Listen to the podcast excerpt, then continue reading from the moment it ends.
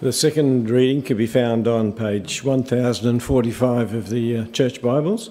it comes from James, beginning at um, chapter 4, verse 11, going through to 5, 6. Brothers and sisters, do not slander one another. Anyone who speaks against a brother or a sister or judges them speaks as against the law and judges it. When you judge the law, you are not keeping it, but sitting in judgment on it. There is only one lawgiver and judge, the one who is able to save and destroy. But you, who are you to judge your neighbour? Now listen, you who say, Today or tomorrow we will go to this or that city, spend a year there, carry on business, and make money. Why, you do not even know what will happen tomorrow. What is your life? You are a mist that appears for a little while and then vanishes. Instead, you ought to say, if it is the Lord's will, we will live and do this or that. As it is, you boast in your arrogant schemes. All such boasting is evil. If anyone then knows the good they ought to do and doesn't do it, it is sin to them. Now listen, you rich people, weep and wail because of the misery that is coming on you. Your wealth has rotted, and moths have eaten your clothes. Your gold and silver are corroded their corrosion will testify against you and eat your flesh like fire. You have hoarded wealth in the last days. Look, the wages you failed to pay the workers who mowed your friends your fields are crying out against you. The cries of the harvesters have reached the ears of the Lord Almighty. You have lived on earth in luxury and self indulgence. You have fattened yourself in the day of slaughter. You have condemned and murdered the innocent one who was not opposing you. Okay, well, you can see there's a sermon outline there. We're pushing straight on into uh, the sermon now. Uh, and so, as always, there's a lot to get through with James, uh, and not a few challenges, sadly, for us. Uh, but I'm going to pray for us, and then we'll get stuck into this next part of James. So let's pray. Loving Lord, thank you for the opportunity to be together today. You are blessing us abundantly in so many ways.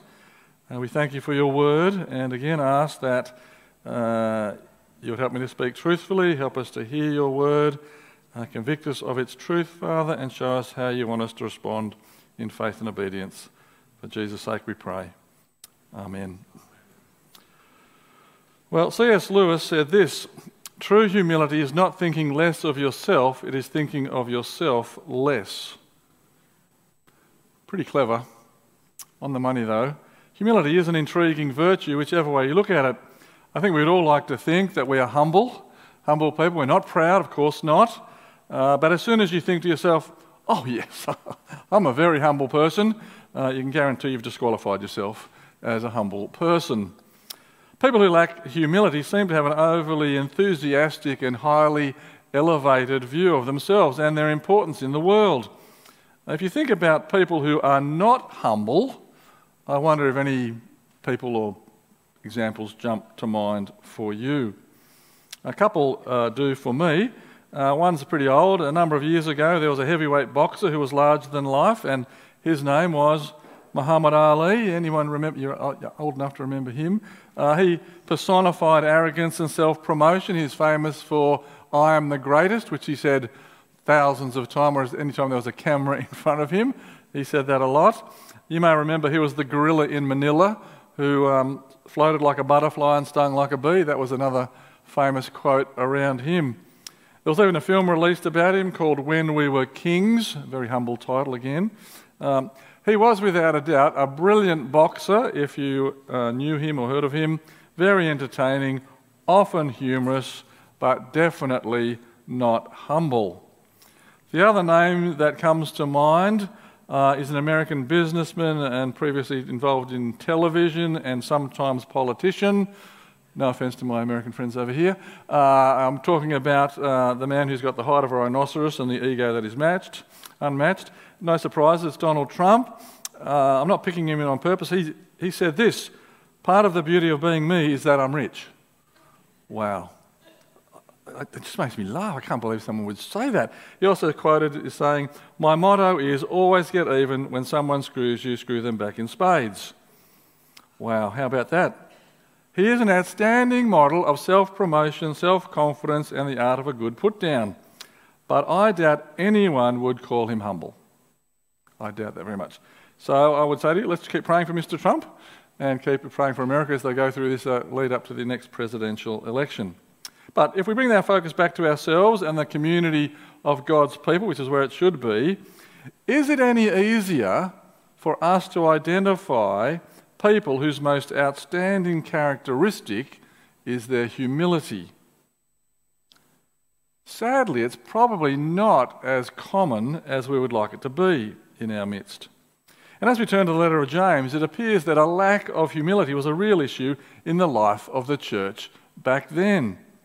You may recall last week's passage. Uh, he spoke about heavenly wisdom. I've got a bit of a summary here. Uh, heavenly wisdom that's from above, which is demonstrated in um, a harvest of righteousness in the life of the believer, as opposed to earthly wisdom, which produced disorder and every evil practice.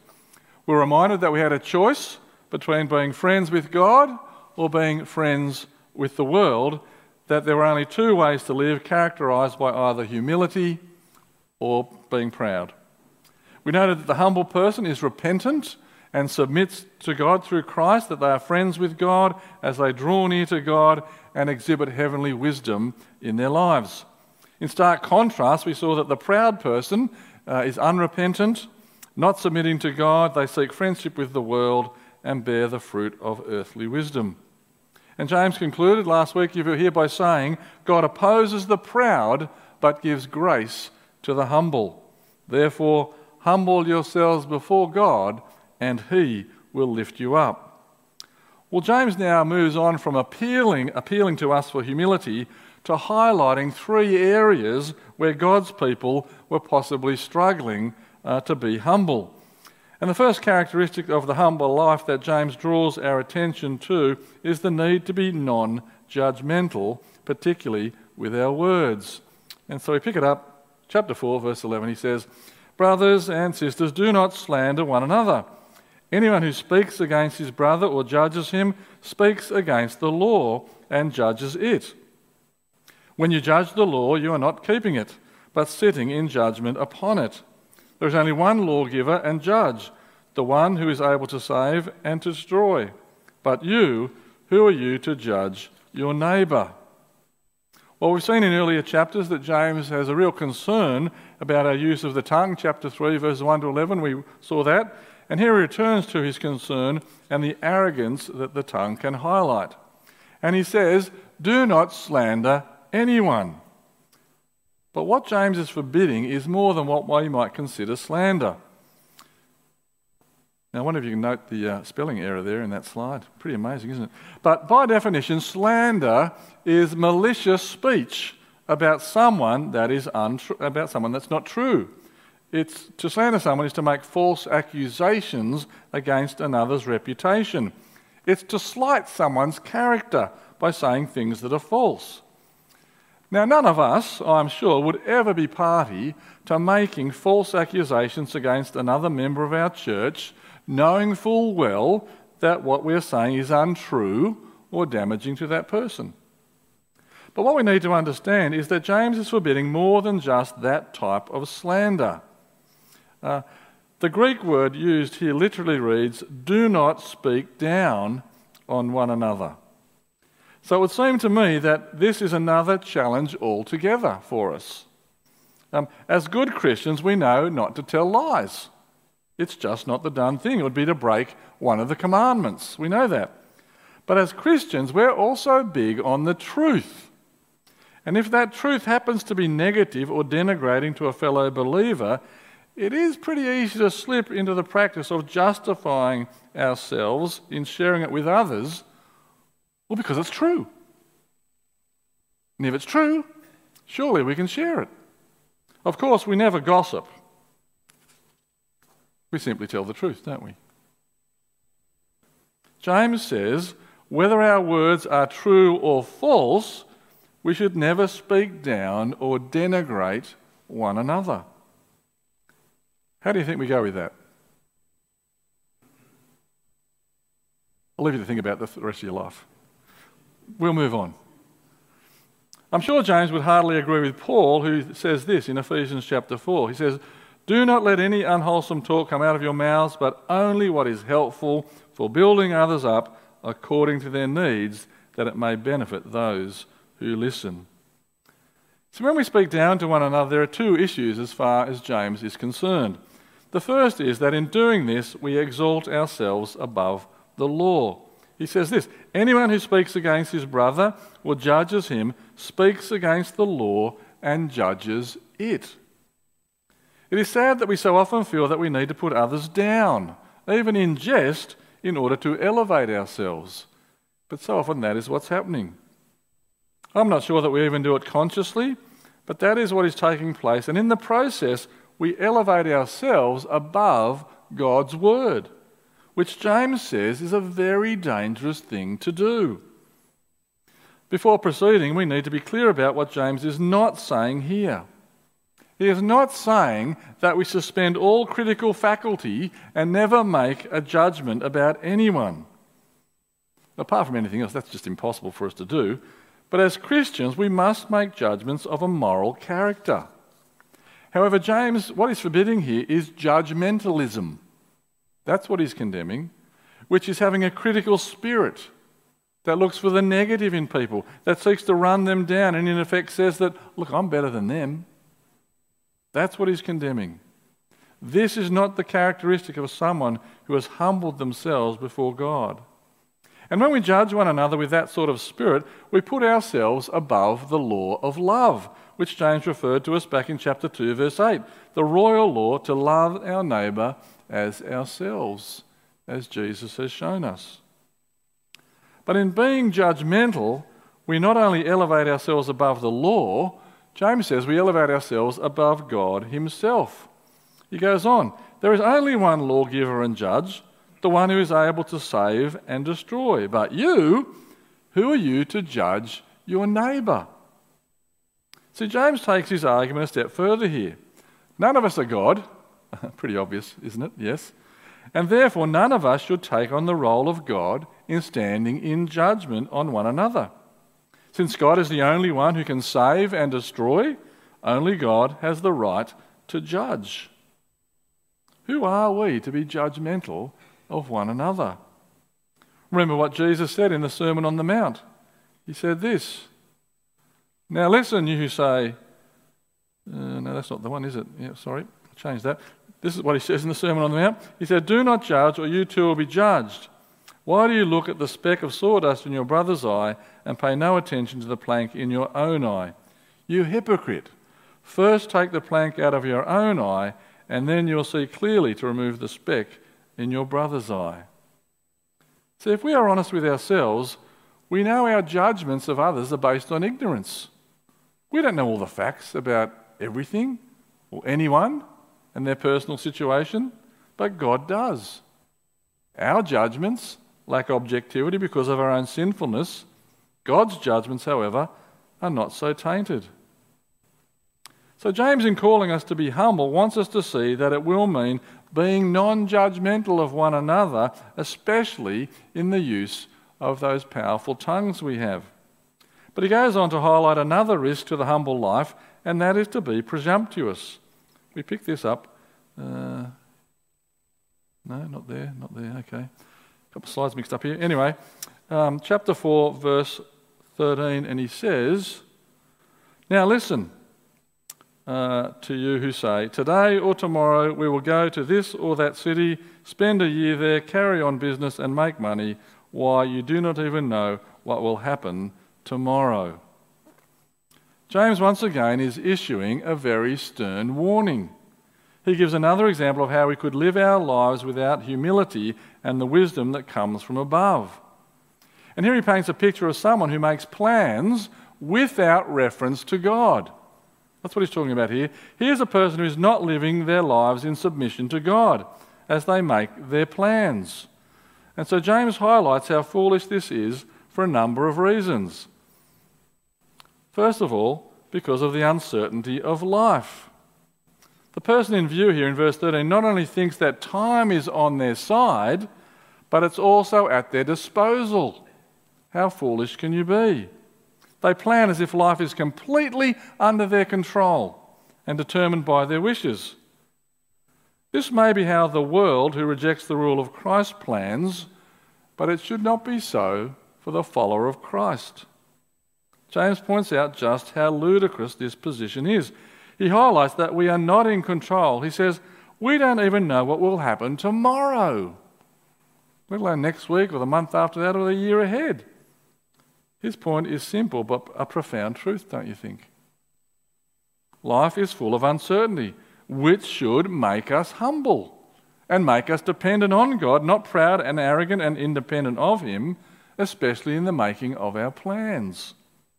I mean, I'm sure together we could make a long list of examples of unpredicted or unexpected random events that happen every day of the week, which highlight just how little we are in control. I mean, what about that earthquake in Morocco? Boom. You've heard about that? That's just happened overnight. Hundreds of people lost their lives. What about that terrible bush crash up in the Hunter? Ten people, just in a blink, lost their lives. Or what about that family friend who seemed very fit and healthy and yet they got a diagnosis of a very serious illness? Or what about that colleague that you worked alongside? They seemed to be doing a great job and then they got sacked last Friday. Many more examples we could pick on. The uncertainty and unpredictability of life is all around us if we have eyes to see. COVID taught us that lesson for a brief moment. I think we seem to have forgotten that lesson, how out of control the whole world was, uh, but we've moved on. See, it is easy to become proud and fall into thinking that we are in control. James says, nothing could be further from the truth which is further heightened by his next point not only is life uncertain, but life is also brief. He says, What is your life? You're a mist that appears for a little while and then vanishes. Well, that's a flattering assessment of our lives, isn't it? Just a breath, gone. Gone. Transient, he's saying. Hard to swallow, isn't it, some of this? But we know it's true. The psalmist says, Psalm 90, teach us to number our days that we may gain a heart of wisdom. But if we do not embrace this truth, we will be in danger of building our lives with misplaced trust in ourselves, without recognizing our mortality and without having an eternal reference point. It is said that in ages past, when a Roman emperor was crowned, the royal masons would set before His Majesty a variety of very elaborate marble slabs. And he was able to pick one, just one, to be his tombstone. That's what that picture is up on there. It's a slab of an emperor. Now, it seems that the ancients thought it was wise for him to remember his funeral on the day of his elevation. A reminder that he would not live forever, and so to plan and lead with that sobering reference point in mind. I think they were very clever. Very wise. Well, James reminds us that life is short, that we're a mist that appears for a short time and then vanishes. And he does so not to depress us, not to discourage us, but so that we might be wise and we be humble as we make our plans in our lives. So far, James has reminded us that life is uncertain, life is brief, and thirdly, he wants to remind us that God, our Creator, is sovereign over all the events that happen in our lives. He says this Instead, you ought to say, if it is the Lord's will, we will live and do this or that. I wonder, is that how we approach each day? The reality is, we don't know which day will be our last any more than we knew which was going to be our first.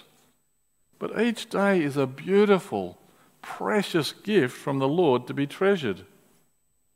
Do we make plans as if we are the masters of our own destiny, or do we humbly acknowledge if it's the Lord's will, we'll do this or that?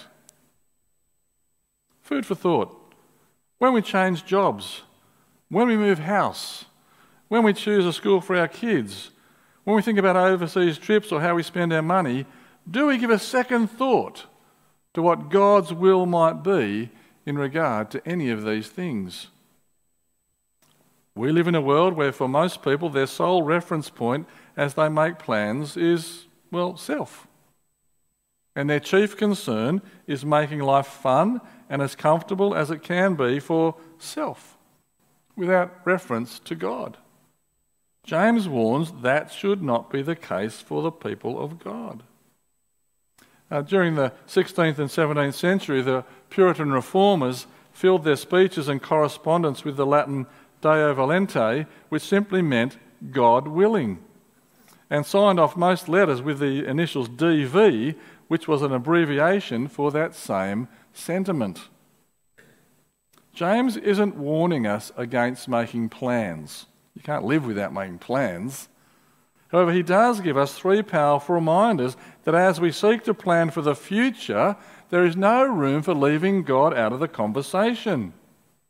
Rather, we are to humbly make our plans remembering that life is uncertain, that life is short, and that our great God is sovereign over it all. Well, we're going to move now on into chapter 5, and if you look at it, it seems like he's sort of jumped to a completely different subject that's got nothing to do with humility, but I think that's not the case. He's still concerned that we live in humility with wisdom from above, but now he turns his attention to the risks of being rich. And so he says, Now listen, you rich people, weep and wail because of the misery that is coming upon you. So James again introduces a definitive reference point, and this time it is Judgment Day. And that's the day on which there will be weeping and wailing and misery. Not a pretty picture, is it? For those who have propagated injustice for personal gain. James says the corrupt wealthy will stand condemned before God and be subject to his wrath. He often uses colourful imagery, doesn't he? In verse 5, he says, You have fattened yourself in the day of slaughter. But James doesn't speak of their condemnation, but also their foolishness in the way they live. He points out the very thing that they've lived for, the thing that they have placed at the centre of their universe, is of no lasting value. He says there, verse 2 Your wealth is rotted, and moths have eaten your clothes. Your silver and gold are corroded, their corrosion will testify against you and eat your flesh like fire. Wow. So, because of the reality of Judgment Day, James is reminding his readers that whatever you invest your life in, it will be put to the test on that great and awesome day. And it will be found wanting if it is in the things of this world. But James isn't saying anything new to us. Jesus is equally as direct when he spoke of the inherent risks in having riches. He said this How hard is it for a rich man to enter the kingdom of heaven? It is easier for a camel to go through the eye of a needle than for a rich man to enter the kingdom of heaven.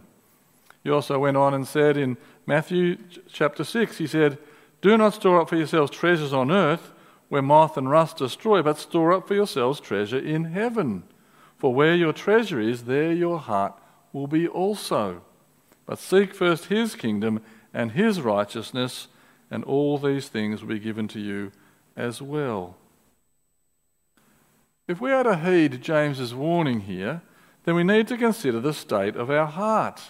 It keeps coming back to that, doesn't it? Is it focused on the kingdom of God or simply on the things of this world. When we took some time to think about this issue in our series, Give Me Neither Poverty Nor Riches. Do we recognise that whilst wealth can be a great blessing from God, it can also be a spiritual handicap if we allow it to rule our lives? Someone once said this Only in one life, it will soon be past. Only what's done for Christ will last. And James goes on to highlight that the great danger for the rich person isn't just in having wealth, but the impact it can have on how you live. See, once you've got it, you don't want to lose it, so it can lead to a life of hoarding, defrauding, and self indulgence. He says, You have hoarded your wealth in the last days. Now, the people in view here were so committed to preserving their wealth that they've denied others enough to live on, as they have defrauded their faithful employees. I mean, it's a picture of abuse and exploitation. Look what he says, verse 4. Look, the wages you have failed to pay, the workmen who mowed your fields are crying out against you. And then in verse 6, he says, You have condemned and murdered innocent men who were not opposing you. See, when we, anyone becomes obsessed with wealth, when that is what you're living for, you will do just about anything to preserve it. Now, that might be a far cry from us and how we've obtained our wealth, but James does give another warning about the dangers of wealth, saying in verse 5 You have lived on earth in luxury and self indulgence. See, when any of us fail to recognize that all we are and all we have comes from the God, it's a gift from Him, that we are simply stewards of all the good gifts He's given to us, if we fail to recognize that simple truth, then of course we will think everything is ours. And if that is the case, there's no reason to deny ourselves a life of luxury and self indulgence. Now, these words of James are not easy for us to hear, I suspect. Because whether we acknowledge it openly or not, we are all rich. It's a relative term, I know, but on a world scale, living here in Sydney, we are rich. We're amongst the wealthiest people on the planet. And we live in a society where people are hoarding their wealth in the last days at the expense of others. Greed is rampant. Let's be clear. There is nothing wrong with being rich. Hallelujah, I heard you say. Nothing wrong with being rich. But there are great dangers. And for God's people, great riches come with great responsibility. That's what we need to remember. A few years ago now, we had a thing called the global financial crisis. It was a bit of a reality check back in 2007. It's like ancient history now. But there was a man called Clive Hamilton who wrote this book called Affluenza. You mightn't be able to see it very well there on the screen. But it had the subtitle, When Too Much Is Never Enough. And in his research, he suggests that most of us never think we have enough and as a result, a little bit of hoarding or defrauding can go unnoticed and easily be justified. Well, the Apostle Paul recognized the dangers of wealth. This is what he wrote in 1 Timothy. He said, Command those who are rich in this present world not to be arrogant, nor to put their hope in wealth, which is so uncertain, but to put their hope in God, who richly provides us with everything for our enjoyment. James cuts to the chase yet again, doesn't he? So C.S. Lewis so beautifully put it true humility is not thinking less of yourself, it is thinking of yourself less. And James is concerned that if we are to live out the wisdom from above, if we truly are friends with God and not the world, then humility, humility will be a noticeable virtue shining through in our lives. And the humility he has in view should exclude slander and self righteous arrogance in being judgmental and particularly misusing our tongues in putting others down. And such humility should also be seen in our aspirations and our planning for the future. Do we do so with a kingdom and gospel focus? And the humility that James loves, that God loves to bless, will recognize the risks that come with being rich and lead us to be generous and recognise their fleeting value. Lots to think about.